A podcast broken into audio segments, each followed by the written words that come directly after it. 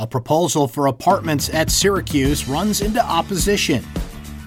Syracuse lacrosse with a big win at Hobart. And we're looking for the best chicken riggies in central New York. This is your Syracuse.com flash briefing for Wednesday, April 3rd, 2019. I'm Brent Axe. A New Jersey company's proposal to build a $62 million development with nearly 300 apartments in the Syracuse University area has run into strong opposition.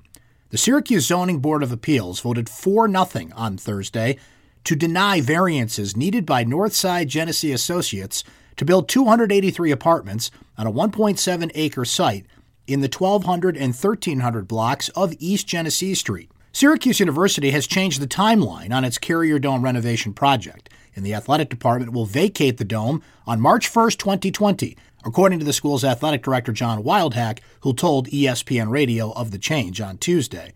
Wildhack said, quote, as we look towards 2020, beginning March 1st of 2020, athletics will vacate the dome so that we can begin the heavy lift on the Carrier Dome roof project.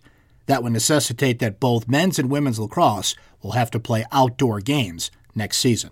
Speaking of lacrosse, the men's team used a 12 0 run that began from the 554 mark of the second quarter until the end of the game to defeat Hobart 17 5 on Tuesday night, bringing home the Kraus Simmons Trophy once again. We're looking for the best chicken riggies in central New York, and we've come up with four finalists the Cider Mill in Taunton, Sales Pizza and Restaurant in Baldwinsville, Francesca's Cucina in Syracuse, and the Creekside Inn in Oneida. Over the next few weeks, the public can vote on the reader's choice.